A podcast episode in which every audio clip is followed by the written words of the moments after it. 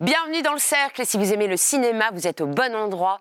Au programme cette semaine, amour, poésie et massacre à la hache. Action.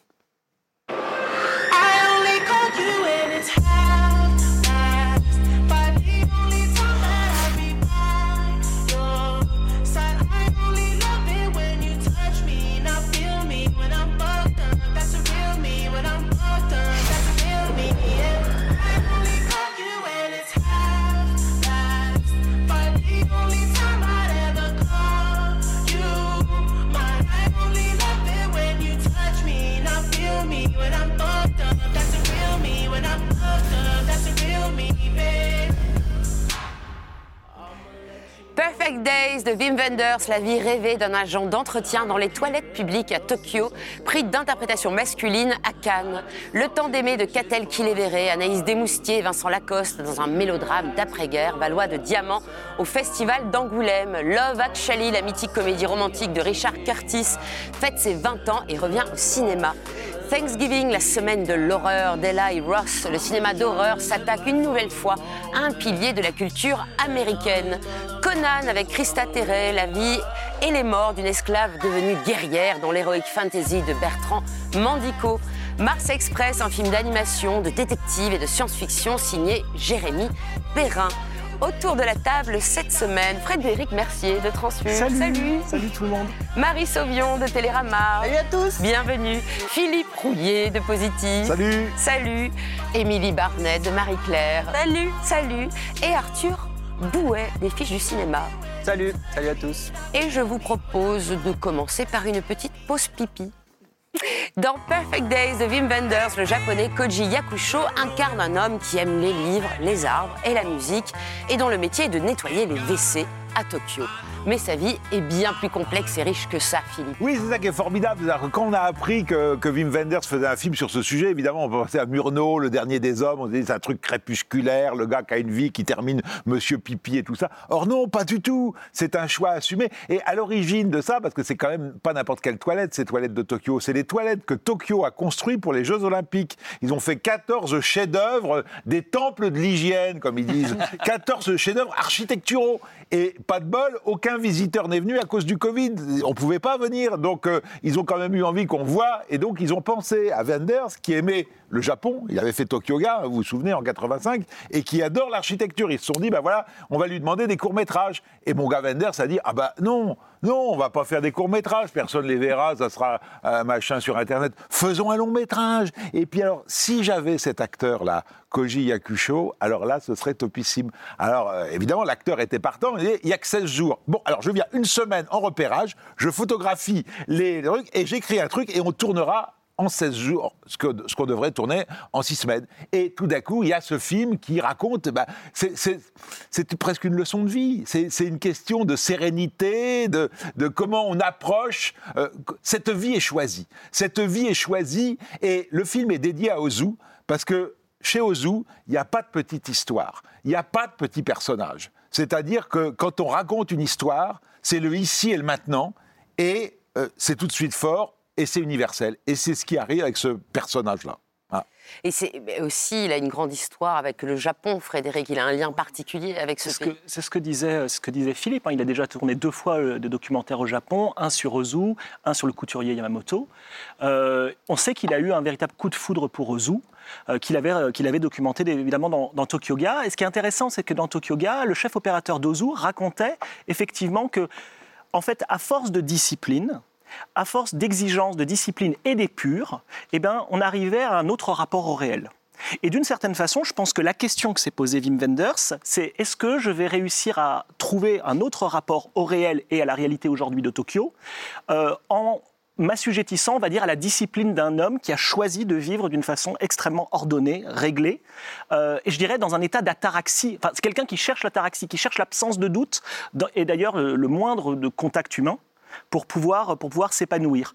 C'est à la fois un projet qui est extrêmement étonnant sur le papier, extrêmement étonnant architecturalement et dans- comme documentation de Tokyo, et qui, à mon avis, pose quelques problèmes de cinéma. Mais est-ce qu'il vous a emporté, Marie? Que- Ou est-ce qu'il pose des problèmes de cinéma? Euh, euh, non, alors pour moi, c'est un film qui est très compliqué parce que c'est de la poésie écrite au stabilo, quoi. Donc, euh, c'est, c'est- c'est- il y a tellement d'intentions, telle espèce de truc de suprême cool. Euh, voilà. Et, alors, et en même temps, j'adore l'acteur. J'étais tout Il le film amoureuse, euh, amoureuse de lui. Il a eu son, son prix d'interprétation, il ne l'avait pas volé. Et c'est vrai que. euh, il est scruté à chaque instant la minutie, euh, l'attention avec laquelle on regarde le moindre de ses gestes, mais c'est des gestes très banals et répétitifs.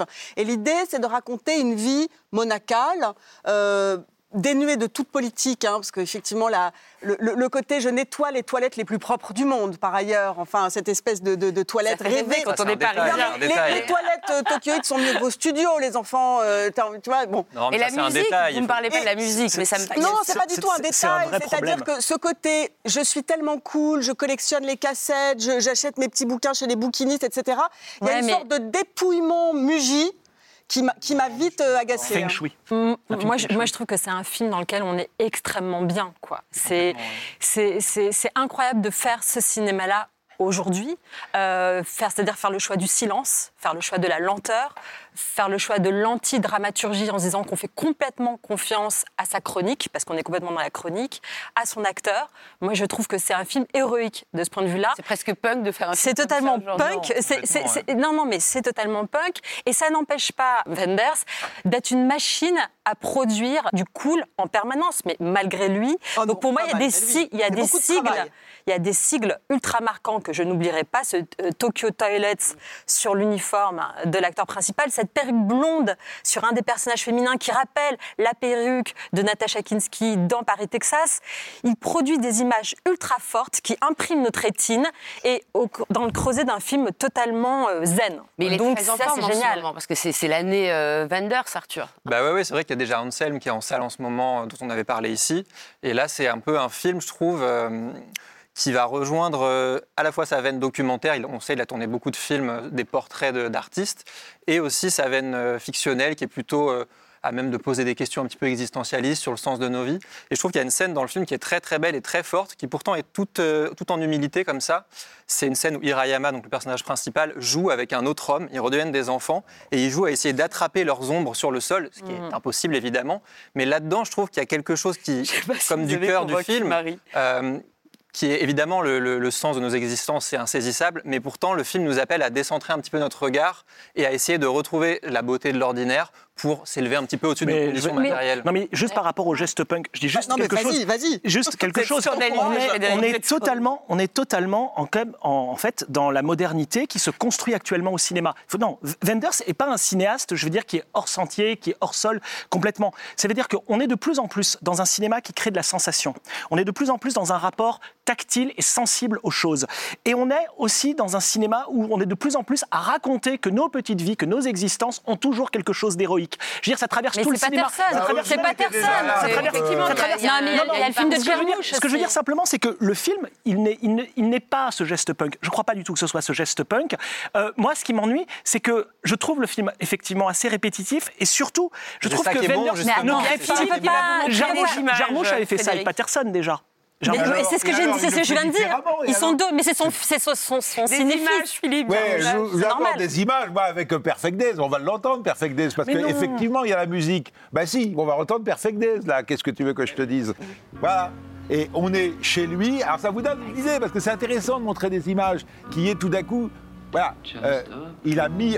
On a la cassette, voilà. Et on est à l'acteur qui est au centre. Regardez la composition du plan. Évidemment, Marie, c'est pas. il- c'est- c'est- il y a du travail, mais tant mieux qu'il y ait du travail. Le cinéma, c'est pas des trucs de gens foutre et de je m'en foutiste. Euh, Évidemment, on compose un cadre, on compose une lumière. Et regardez comment la lumière tombe sur ses yeux et va amener le rêve. Et le rêve, c'est cette fameuse discipline euh, japonaise qui est le komorebi. C'est comment on photographie les reflets des feuilles dans la lumière. Bon, et le personnage principal a un lien très précis avec ça. Son téléphone en est rempli et ça fait partie de ce côté cool. On écoute des cassettes parce qu'on n'est plus dans les playlists numériques, on est des cassettes parce qu'on choisit l'ordre de ces morceaux et voilà, et on enchaîne avec euh, sa vie. Ce qu'il faut voir, c'est que cette, chanson de Lou Reed, euh, que Wenders avait déjà utilisé dans les beaux jours d'Aranjuez, bon, c'est quelque chose de très emblématique, enfin, qu'a longtemps, euh, longtemps les ayants droit refusaient de- de- de la vendre.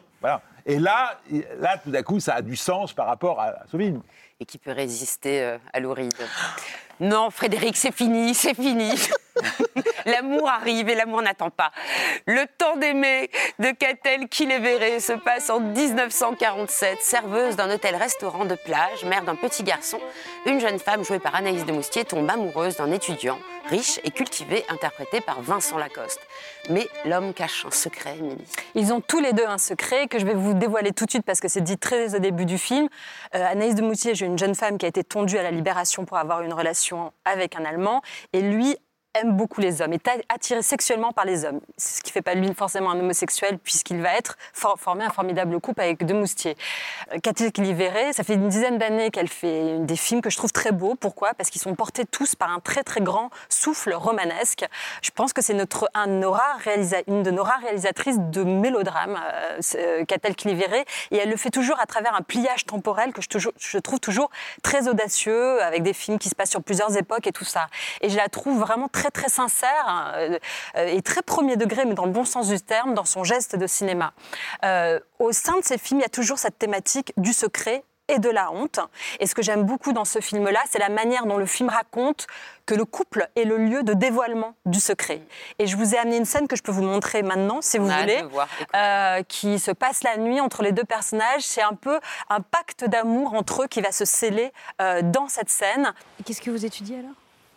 Archéologie à la Sorbonne. Je prépare une thèse. Archéologie.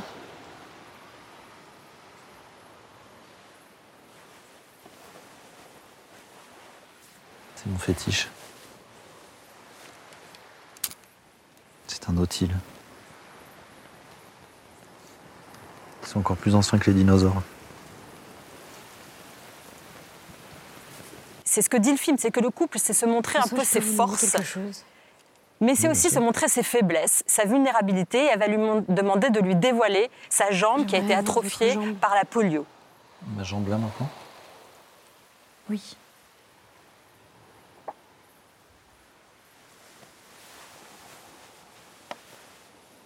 C'est rien. Elle est juste un peu plus petite que l'autre. Et en fait, ma Kilivéré, elle a fait un film qui s'appelle Réparer les vivants. Et c'est exactement ce que raconte cette scène. C'est comment, à travers le couple, on se répare et on répare l'autre. Et comment le couple est un lieu de liberté absolue. Est-ce que vous y croyez à ce couple, Arthur? Est-ce qu'il vous plaît? Oui, moi je trouve que c'est un très beau couple. Je trouve qu'Anaïs de Moustier elle est dans un de ses meilleurs rôles, vraiment avec un personnage ambigu, de mère qui aime pas trop son enfant. Et la- l'alchimie entre les deux est très bonne. Et moi, il y a une scène que je trouve dingue. C'est une scène de sexe à trois entre donc Vincent Lacoste, Anaïs de Moustier et un GI américain qui, est- qui, est- qui- qui va dans leur bar, qui tiennent ensemble à Châteauroux. Et cette scène, tout passe par le regard. Il y a absolument aucun dialogue. Elle sert vraiment le propos, enfin la trame Ouais, c'est- narrative. et c'est une scène très casse-gueule. hein. Quand elle démarre, je me suis dit, ouh là là, vers où on va? Et en fait, elle va au bout de sa démarche. Et vraiment, il y a du sexe, euh, il y a- on sent le désir homosexuel, la contrariété, puis l'abandon, et après la honte. Il y, a un, peu tout dans cette scène. Et franchement, c'est c'est une scène bouleversante. C'est le cœur du film, vraiment, pour moi. Vous partagez cet avis, Frédéric? Eh ben, Je vous vois faire la boue. Qu'est-ce qui se passe? Non, finalement, finalement oui. Finalement oui. Finalement oui. Non, ce que, je veux dire, ce que je veux dire, c'est que j'y croyais pas du tout. J'y croyais pas du tout pendant le film. Je peux même le dire, j'étais plutôt agacé. J'étais agacé par les personnages. J'avais l'impression, par moments, qu'elle était en train d'agencer plutôt, on va dire, des messages plutôt que des personnages. Qu'elle était plutôt en train d'agencer un discours plutôt que véritablement des situations. Et finalement, je me suis laissé porter par, les- par, par, les situations du, du film à tel point, cette scène dont tu parles de sensualité à trois, je la trouve extrêmement forte, je la trouve très, très puissante en, en tout cas. Et à la fin du film, en fait, je me suis dit à un moment donné, en fait, c'est du roman de gare, mais pas au mauvais sens du terme. Ouais, ça. On parlait de mélodrame. Ça veut dire avec des rebondissements, avec euh, des secrets, des mystères, avec des trahisons. Et à la fin, ce tissage-là, eh ben, en fait, il amène les larmes très naturellement. Et la dernière scène est très, très bouleversante. Et Alors ça que. commence dès le départ. Euh, aussi ça avec les images d'archives. Enfin moi ça m'a fait un choc. Parce que- Bah, euh, en fait, le film s'ouvre sur des, des images d'archives de femmes tondues à la, à la libération. Elle, elle a regardé beaucoup d'images et, elle a eu envie de montrer des archives avant de passer à la fiction, qu'a-t-elle qu'il verrait. Et c'est extrêmement puissant. Et il faut c'est savoir. des images inédites pour certains. des images inédites, des images extrêmement violentes, enfin vraiment. Et donc le film commence par euh, voilà cette euh, cette agression, quoi, enfin cette, cette, cette horreur. Euh, et il faut savoir que c'est l'histoire de sa grand-mère. Et euh, voilà, d'où le fait que le film est très chargé pour elle, que moi j'ai cru très vite au personnage, d'autant qu'elle a l'audace, et il y, a beaucoup de- il, y a de- il y a des audaces à beaucoup d'endroits dans ce film. Dans ce personnage féminin, qui a effectivement une relation euh, euh, très euh, compliquée avec son enfant et, et- et c'est une femme qui n'est pas vraiment aimable.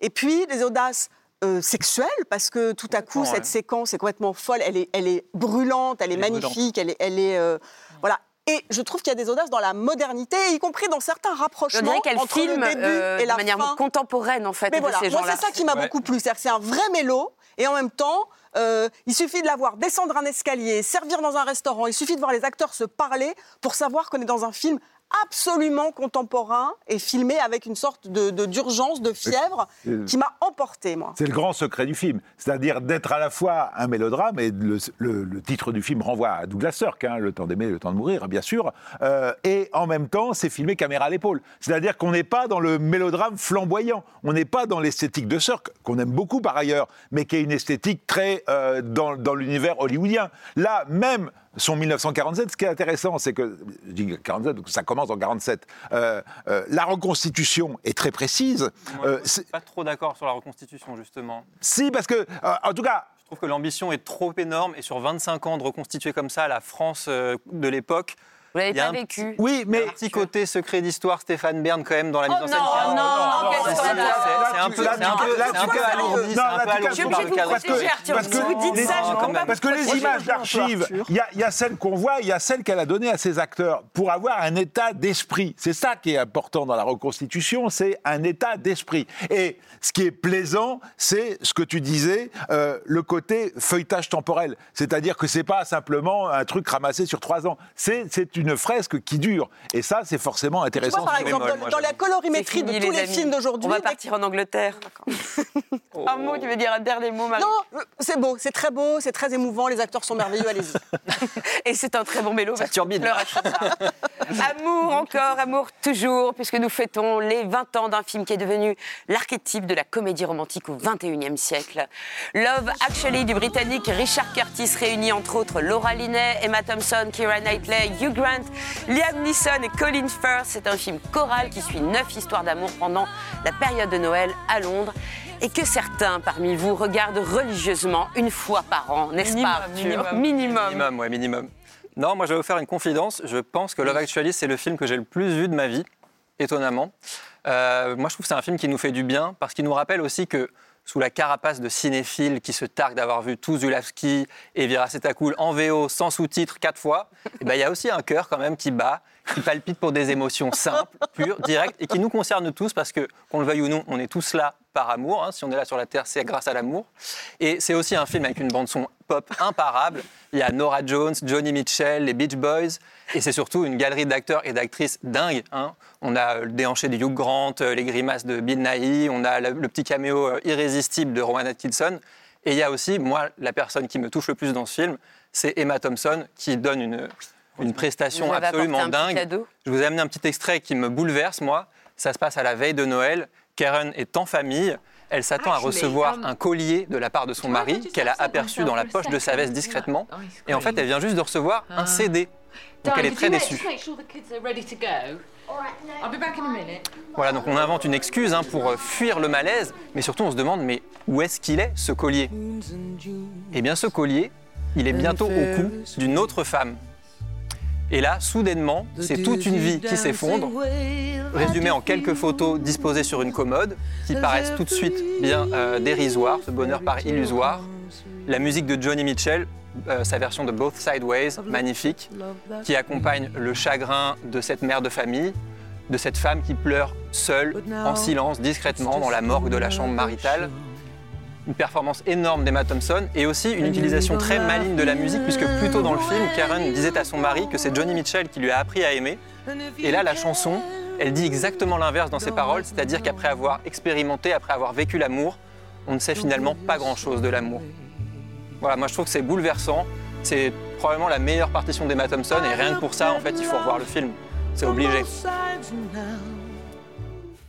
C'est pas fair play de montrer cet extrait en fair premier. play. C'est pas fair play parce qu'on est tous en bah larmes ouais, après. bah, c'est ça le talent en fait. hein.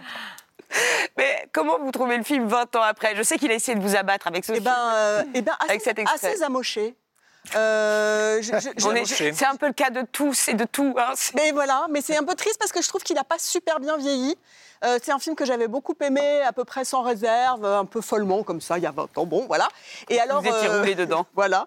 Et, et en fait, je me rends compte que d'abord, c'est un des plus faibles qu'ait jamais écrit euh, Richard Curtis, qui est vraiment un orfèvre de la comédie romantique. Mais si vous revoyez, du coup, ce que j'ai fait, hein, j'ai revu Quatre mariages et un enterrement, enfin, j'ai fait mes devoirs, euh, qui, a, qui a presque pas bougé, Quatre mariages, qui est vraiment une merveille. Et celui-ci, en Tous ceux fait. a, euh, oui, euh, Bridget Jones. oui, et, celui, et celui-ci est, un Hill. peu. Et en fait, j'ai compris ce qui m'avait ce qui m'avait tracassé, c'est que finalement, je trouve le film extrêmement antipathique. Euh, je, je trouve que euh, euh, ces, ces hommes qui tombent tous amoureux de leur employé, de leur bonne, euh, cette vision. euh, Non, mais ça, c'est. Oui, mais tu parles d'un monde d'il y a 20 ans, mais qui Bah était oui. incroyablement sexiste. eh ben, mais, le je- film mais- est mais je te extrêmement rejoins là-dessus. aujourd'hui. Le, le corps féminin est un pur a- agent perturbateur dans le film, et ça dit beaucoup de l'inconscient de l'époque sur le corps féminin, la- le, le rôle des femmes, enfin la place des femmes dans le monde du travail. Il y a un, il y a un vrai problème, je dirais, d'ordre purement idéologique du film, et on regarde ça d'aujourd'hui en disant waouh, on- parfois on est un peu ahuri et halluci- halluciné. Moi, ça m'amuse beaucoup parce que je trouve que c'est quasiment du sen- sentimental porn. Quoi. Il y a un côté. exactement, mais c'est ça, en C'est fait. débordant. c'est- faut y c'est- aller, C'est comme un il grand il buffet où il y en a il voilà, il y a huit histoires différentes, fait de films chorales, c'est quasiment du maniérisme, c'est ultra baroque, donc c'est too much, on a trop à manger. Mais je trouve que c'est. Mais oui, mais justement, le côté british, humour british, ironie vient tout euh, alléger. Et Bah c'est oui. ça qui est génial. C'est que si le film n'avait pas conscience de sa propre monstruosité sen- sentimentaliste, d'une certaine manière, ce serait terrible pour lui. Et en effet, comme toi, Marie, je penserais qu'il a horriblement vieilli. Mais cette ironie-là, ce petit sourire en coin, ce petit clin d'œil, ce petit côté Hugh Grant, justement, fait qu'en fait, tout passe. Voilà. Et moi, Merci. je compte. Non, mais c'est ce vrai. soutien. Il y a- Non, mais disons que je, je- je- pense que c'est ce qui fait qu'on peut encore regarder le film avec plaisir aujourd'hui. Et notre Hugh Grant du cercle, qu'est-ce que vous en pensez? Vous, êtes, vous vous sentez euh, bercé dans Moi, cette le idée? sentimental porn, ça me plaît.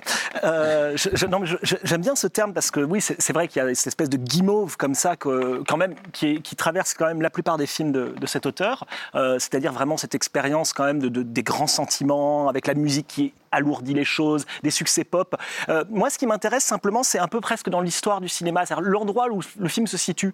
Et j'ai l'impression qu'on est au début des années 2000, on est vraiment à la fin des grandes comédies romantiques euh, britanniques notamment, et même américaines des années Working 90. Title, hein. Coup de foudre à Notting Hill, mais on a aux États-Unis, on avait Pretty Woman, on avait des choses comme ça.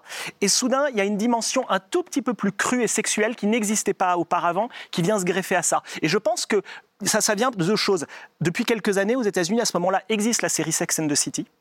Euh, donc je pense que ça, ça crée aussi un petit peu peut-être le qui, qui- en tout cas, lui, à ce moment-là, se met à faire un peu de l'écriture chorale. On a l'impression, quand Mais on voit le film, de voir l'exposition d'un grand soap opéra qui va Mais il commencer. y a les films de Judah Pato qui arrivent tout simplement. Oui, il y a les films de Pato, il y a déjà les films de Farelli, mais je pense en fait que c'est en train d'infuser. Et c'est marrant parce que quand on regarde chacune des, Ouais. des neuf histoires, on est entouré à chaque fois, je dirais, d'un enjeu sexuel, d'une blague sexuelle, pas toujours évidemment de, de- de bon goût, et notamment le tournage d'un film porno.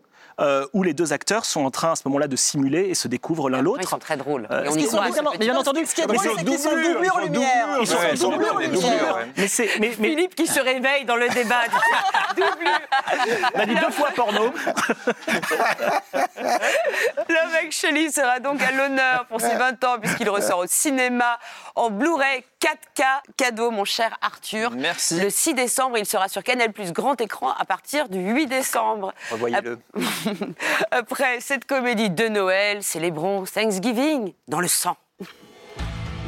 Dans Thanksgiving, Deli Ross, un mystérieux tueur, terrorise les habitants de la ville de Plymouth, Massachusetts, berceau de la célèbre fête de Thanksgiving. L'affiche promet qu'il n'y aura pas de reste. reste pardon. Vous confirmez, Frédéric? On va tout manger jusqu'au bout. Euh, bah, évidemment, vous aviez, il y a une franchise qu'on connaît tous, qui est Halloween, qui est véritablement, on va dire, euh, le, slasher d'origine, le grand slasher d'origine, avec un tueur masqué qui, la nuit d'Halloween, vient euh, tuer des adolescents et notamment des adolescentes. Eh bien, qu'est-ce qu'on va avoir dans Thanksgiving? Eh bien, on va cette fois, on va transposer la fête d'Halloween à Thanksgiving.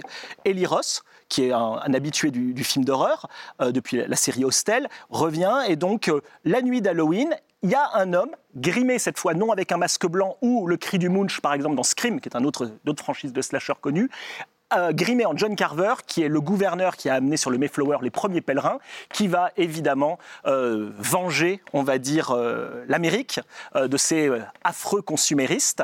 Et vous allez voir que Eli Ross, malgré tout, c'est un, professionnel de, l'horreur. Et vous allez voir dans ce petit extrait, alors je dis tout de suite que les âmes sensibles doivent regarder ailleurs. Dans ce petit extrait, vous allez voir qu'il y a quand même une sorte de dramaturgie de l'horreur et vous allez comprendre avec quoi il greffe le slasher. Alors vous voyez, évidemment, cette dame se dirige vers le mauvais endroit. Long plan qui suit sa déambulation. Long plan qui revient, travelling à blanc, travelling arrière. Vous êtes pour l'instant dans un même plan. Et puis soudain, paf, la coupe. La première coupe, c'est d'abord une lunette. On suit encore le plan. Deuxième coupe, vous avez une noyade de front. On est déjà passé à un niveau supérieur. Et maintenant, troisième coupe. Et quatrième. Cinquième. Ah là, ça coupe. Et voilà. Et donc c'est un slasher et du gore. Et j'ai l'impression que ça a beaucoup amusé Émilie. Oui, beaucoup. J'ai beaucoup. Je trouve la, la scène euh, d'ouverture qui est très longue. J'aime quand des gens. Génial. Mais follement, euh, follement drôle parce qu'en fait, il y a- il y a une dimension farce dans ce film qui est, qui est assez géniale. Bon, c'est une satire évidemment sur nos mauvaises habitudes de consommateurs fous, voilà. Donc, euh, donc ça, c'est très réussi. Mais je trouve que ça ne dilue pas du tout euh, le côté slasher justement euh, dans, dans un truc d'innocence totale. Je trouve que ça reste un slasher qui, qui respecte les codes, qui les, dé- qui les déjoue pas. Qui les respecte trop, qui les respecte Oui, trop. mais- C'est-à-dire que J'aurais Ouais, mais aimé, justement- j'adore comme toi cette première séquence et j'aurais aimé Ouais. qu'elle contamine tout le film. Oui, mais que- les, que- les que tout films un peu trop iconoclastes, un peu trop dans le clin cette d'œil. première ça- séquence pour les gens qui l'ont pas vue. C'est des gens qui se, qui se ruent dans un magasin. C'est un Black Friday, qui tourne Friday. mal. Vous savez Bah, que le Black Friday, c'est le euh, lendemain du Thanksgiving. au carnage, on peut dire, euh, au ça- carnage. ça- oui, mais quand je dis que ça tourne mal, oui, oui, on avait déjà une séquence qui parlait justement de ces soldes monstres Bah, dans c'est le l'ouverture bah, c'est lentille, une année difficile. hein. Ce film, c'est pas difficile. Là où le Toledano Nakash, c'était euh, plein de bons sentiments. Regardez, on est des mauvais consommateurs, mais en même temps, les écolos, ils bouffent du quinoa. Donc, qu'est-ce qu'on fait avec ça? On sait pas. Là, au moins, il fait pas semblant d'être Un intelligent. tacle Il, gratos. bah, il y va franchement, clairement. Le film, il nous un donne ce pourquoi on est venu, c'est-à-dire des meurtres extrêmement drôles déjà, avec beaucoup d'humour très mordant. Par exemple, il y a une scène où il y a un, un demi-cadavre qui est installé sur une enseigne avec marqué prix coupé. C'est juste marrant, en Ouais, fait. enfin, Euh, sauf que c'est un peu. L'idée est marrante, mais la mise en scène est un peu paresseuse quand même du truc. C'est peut-être pas la plus grande mise en scène de tous les temps, mais franchement, c'est généreux. Ouais, c'est pas. Carpenter, quoi. C'est pas Non, c'est pas Carpenter, on est d'accord. mais Arthur, c'est quand même, je veux dire, un slasher avec tous les codes qui sont respectés à la lettre. Donc vraiment, je veux dire, il n'y a aucune surprise dans le film, outre cette scène d'ouverture. Et ensuite, on saupoudre un peu ça de, euh, de critiques consuméristes. Tout ça, tout ça est un peu, un peu cynique en fait. Moi, je C'est crois pas que Romero, moi, c'est je pas crois que ça Romero quand il fait zombie, tu vois, où Non, on est a dans pas le de centre surprise dans le commercial, pas de c'est- surprise J'ai l'impression qu'il a quand même un petit malin, ce Eli Ross. À chaque fois, quand il fait Hostel, il dit oui, oui, mais Hostel, c'est quand même la guerre du Golfe, Attends, machin. excuse-moi, il n'est pas dans le clin d'œil roublard qu'il y a tellement maintenant. Il n'est pas dans la citation permanente. Il non, il est, est, qui me surprend. il est pas, C'est le dans un- petit il est pas dans la protégé de. Tarantino. un film, codé comme C'est ça. un bon artisan, Ce qui donne, le peut plaisir, c'est quand il va y avoir un pas de côté, quand il va y avoir une invention. Bah, tu Il y a l'as ton pas de côté, il dure il y a 20 pas minutes, c'est pas d'invention. rien, À part cette ouverture, il n'y a pas Bah, après, d'invention dans le film. C'est vraiment Ouais. un respect total des Mais rien codes. que la scène que tu nous as montrée, elle est, elle est, moi je trouve qu'elle est très charnelle, elle est vachement bien. Oui, la bah, peau elle qui amadue, Enfin, a il y a- il y a aucune Bah, surprise. Là, je peux te faire la un joue qui se avant colle contre Eh ben, un frigo, eh ben, euh, eh ben, machin, Herschel Gordon et qui décolle la peau. en Bon, 1967. D'accord, non, mais avec Philippe à côté de moi. bah, non, attention, c'est que ça s'adresse à des spécialistes du plein, slasher. des gens Attention, Voilà, Les amis, le est derrière vous. J'ai l'impression qu'après Carpenter, il n'y a plus de Carpenter. C'est je vraiment. On ne peut plus jamais d'Allemand. faire un film d'horreur. Non, non, non, non, ça Vous ça- vous engueuler, Oui, bah oui, c'est son héritier direct. vous donner des coups de caddie dans le supermarché. Avec plaisir.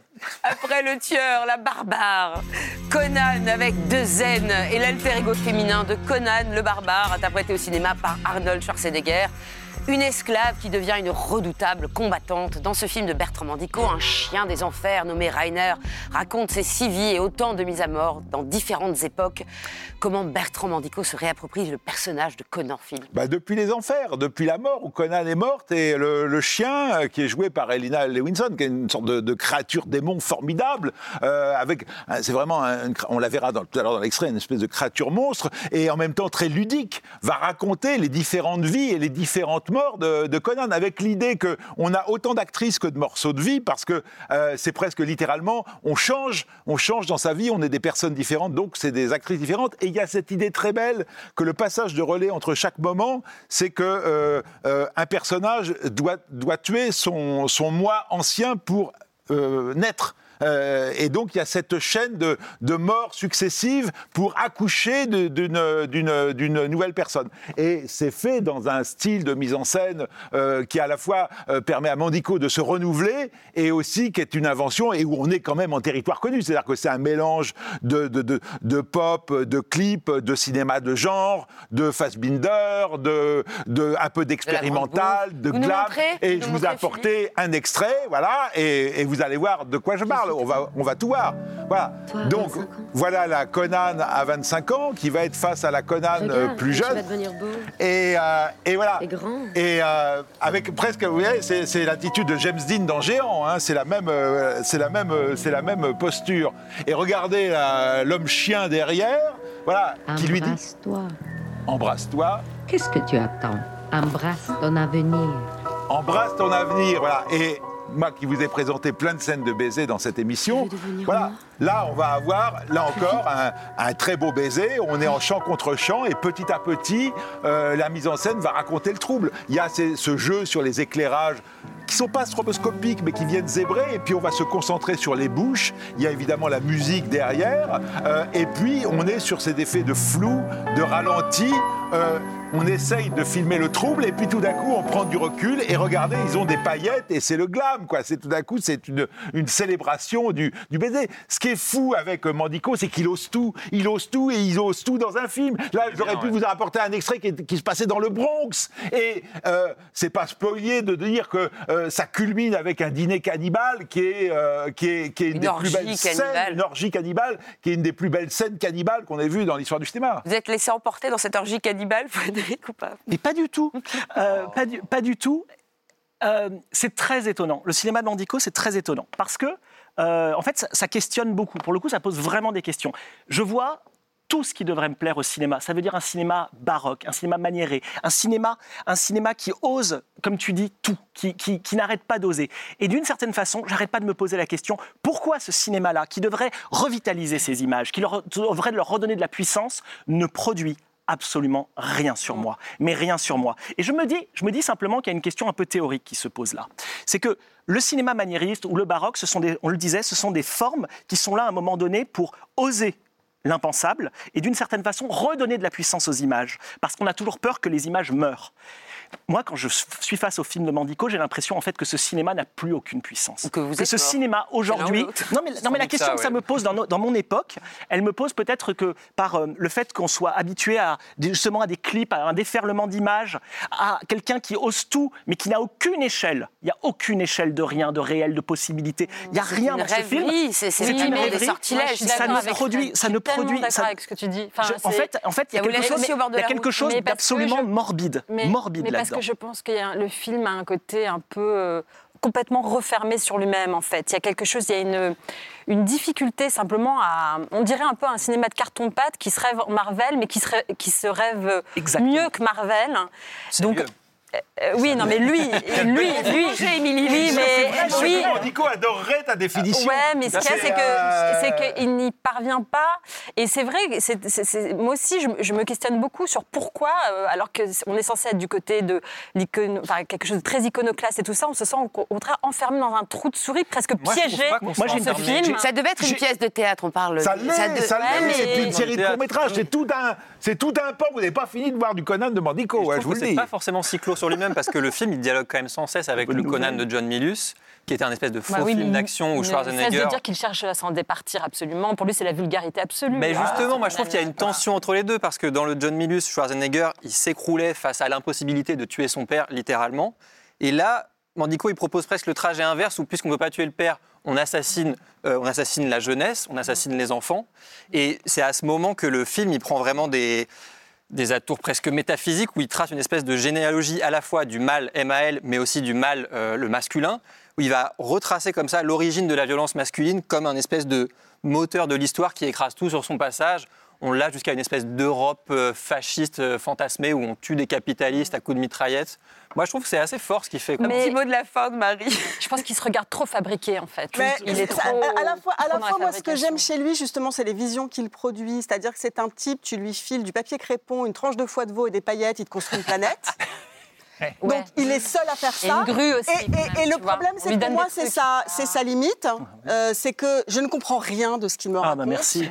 Ça m'intéresse pas beaucoup. Voilà, donc je suis à la fois émerveillée de temps en temps par euh, des images et puis souvent très horripilée. Euh, le personnage à tête de chien, au bout d'un quart d'heure de film, j'ai envie de m'ouvrir les veines. hein.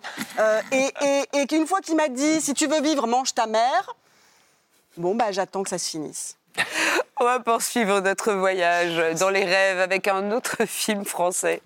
Mars Express est le premier long métrage de Jérémy Perrin à qui on devait déjà la série d'animation Last Man. On est ici en 2200 dans une cité construite sur Mars en compagnie d'une détective privée et de son partenaire Android lancé à la poursuite d'une hackeuse, Marie. Oui, alors, c'est dans le futur très lointain, c'est dans l'espace, il y a tout pour euh, m'intéresser. Et alors, la grande originalité, j'allais dire, c'est la rencontre de deux univers, c'est-à-dire le, voilà, le futur, l'espace, la science-fiction, et le film noir, archi-classique. Donc, qu'est-ce qu'on a?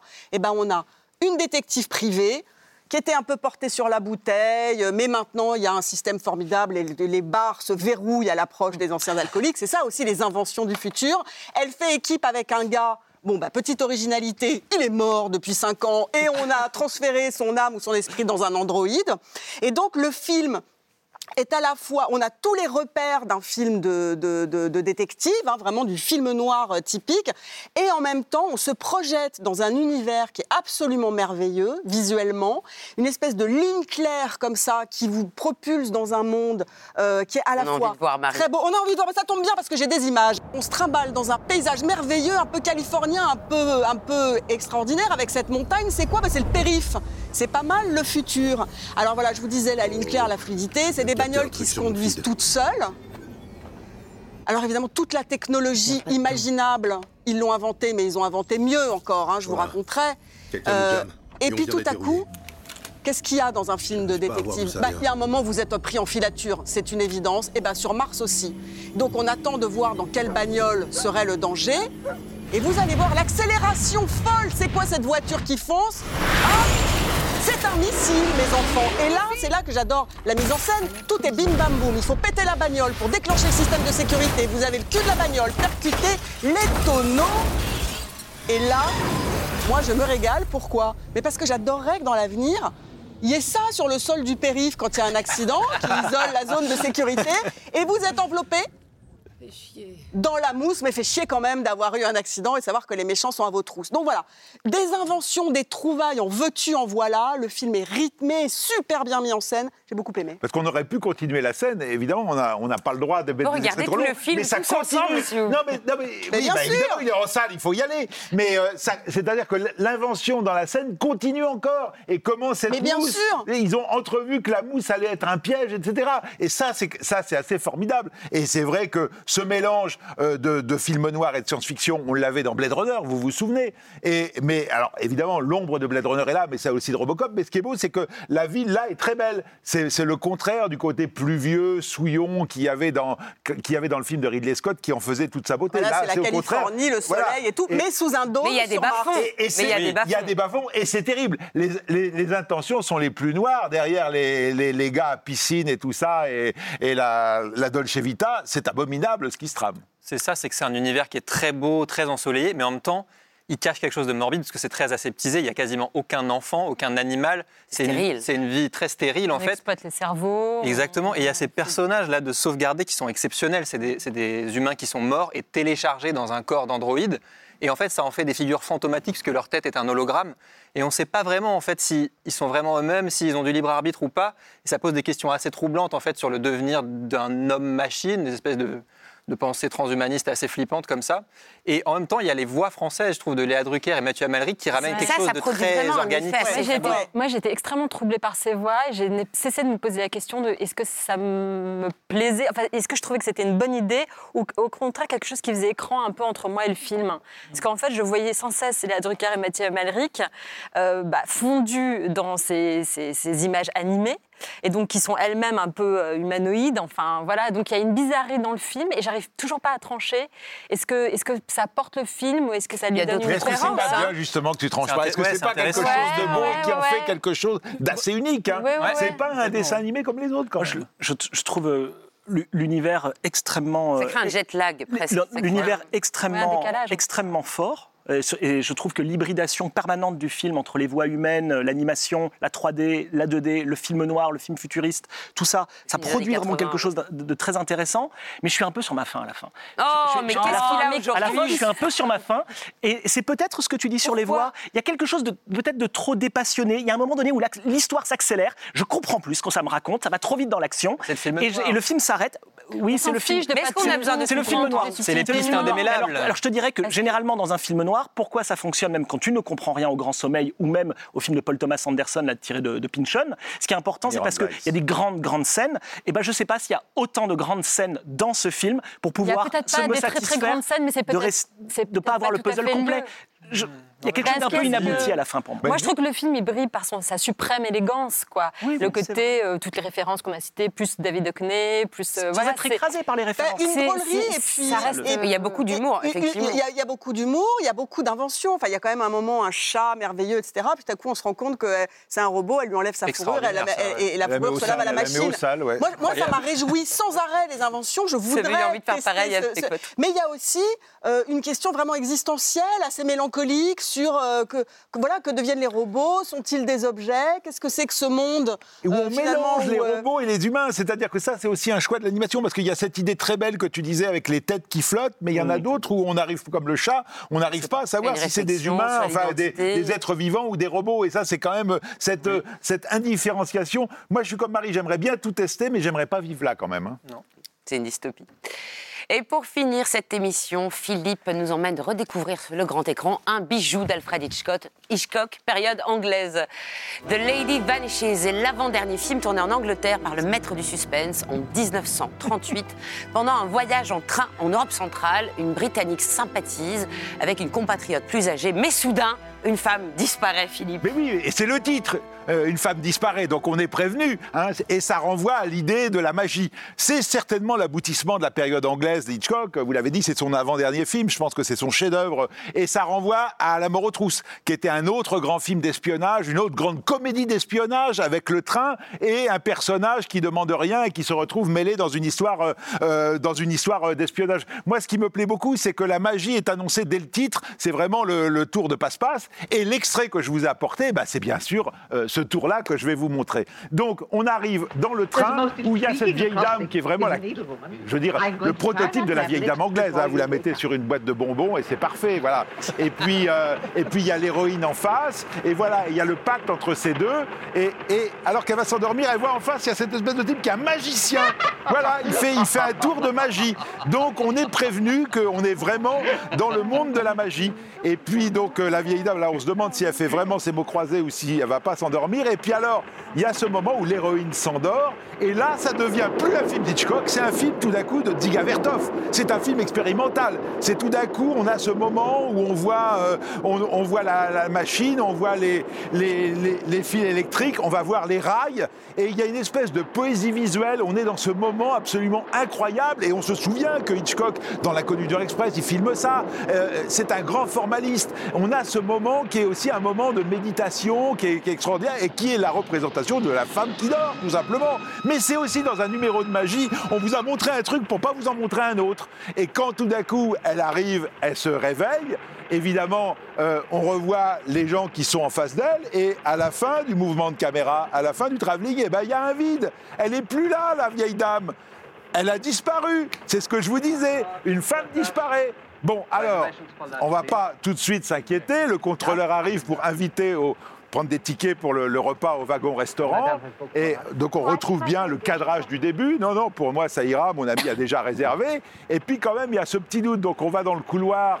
Et euh, euh, toute la géographie du train est comme ça très très bien utilisée. Et ce qui m'intéresse, c'est que là, on revient on revient dans son compartiment et il y a le magicien là, c'est presque comme s'il était, ah ben non, j'ai fait disparaître, hop, je sais pas. Et il y a cette femme qui est très inquiétante, cette veuve noire, et tout d'un coup, voilà, mais en fait c'est une sorcière. Il n'y a pas de dame anglaise ici. Et on est arrivé avec une bonne fée et on termine avec une sorcière. C'est ça le numéro de magie, c'est-à-dire qu'on a fait disparaître quelqu'un et on fait réapparaître quelqu'un à la place. Et le film devient fou, le film devient paranoïaque. Est-ce qu'elle a rêvé? Est-ce que cette dame a existé? Allez voir une femme vous saurez. Merci beaucoup. Merci à tous et à toutes. Au programme de la semaine prochaine, Winter Break d'Alexander Payne, La Chimère d'Alice Rohrwacher, Bâtiment 5 de Lajli et Soudain Seul de Thomas Bidguin. Vous pourrez revoir cette émission sur MyCanal et désormais écouter ou réécouter le Cercle Cinéma en podcast. Je vous laisse avec les recos du Cercle et on attend les vôtres sur les réseaux. Tant qu'il y aura du cinéma, on sera là. J'ai apprécié que tu me secours un peu sur Love Actually. Alors, La Zéro Hésitation, Le Temps d'aimer de Catel Kiléveré, un mélo Ouais. hyper moderne. 20 ans de la vie d'un couple, c'est beau, c'est très émouvant, c'est hyper érotique. Vraiment mon film de la semaine. Moi, je vous recommande d'aller voir Vincent doit mourir en salle. C'est un film brillamment réalisé, un mélange de genres. Ça commence comme un espèce de, thriller et ça finit vers une comédie romantique. C'est avec Karim Leclou et Vima Laponce qui sont tous les deux très très bons. Donc franchement, allez-y, ça marche sur les territoires de Carpenter, donc il faut y aller. Ah, ma recommandation, moi, c'est Perfect Days. C'est-à-dire que euh, on retrouve Wim Wenders dans la fiction. Il revient à ses amours, l'architecture, euh, le Japon, et aussi une espèce de cool attitude. C'est Perfect Days. Chaque moment doit être vécu dans une vie. Il n'y a pas de vie ordinaire. Tout est dans le ici et le maintenant. Allez-y, c'est merveilleux. On s'y sent bien dans ce film. Marocco, c'est un petit film qui s'appelle euh, Édouard Louis ou La Transformation. C'est en fait un film, euh, une biographie filmée euh, du romancier Édouard Louis, euh, bah, de ses débuts d'écrivain à aujourd'hui. Alors moi, Marocco, c'est la ressortie de trois films de la période anglaise d'Alfred Hitchcock les 39 marches, une femme disparaît, et surtout jeune et innocent, jeune et innocent, c'est un peu une histoire comme le fugitif. C'est l'histoire d'un type qui est accusé à tort d'un faux coupable, qui court à travers la campagne anglaise pour trouver le coupable, et c'est raconté avec un flegme incroyable et des idées absolument hallucinantes, dont un des plus beaux travelling d'Alfred Hitchcock.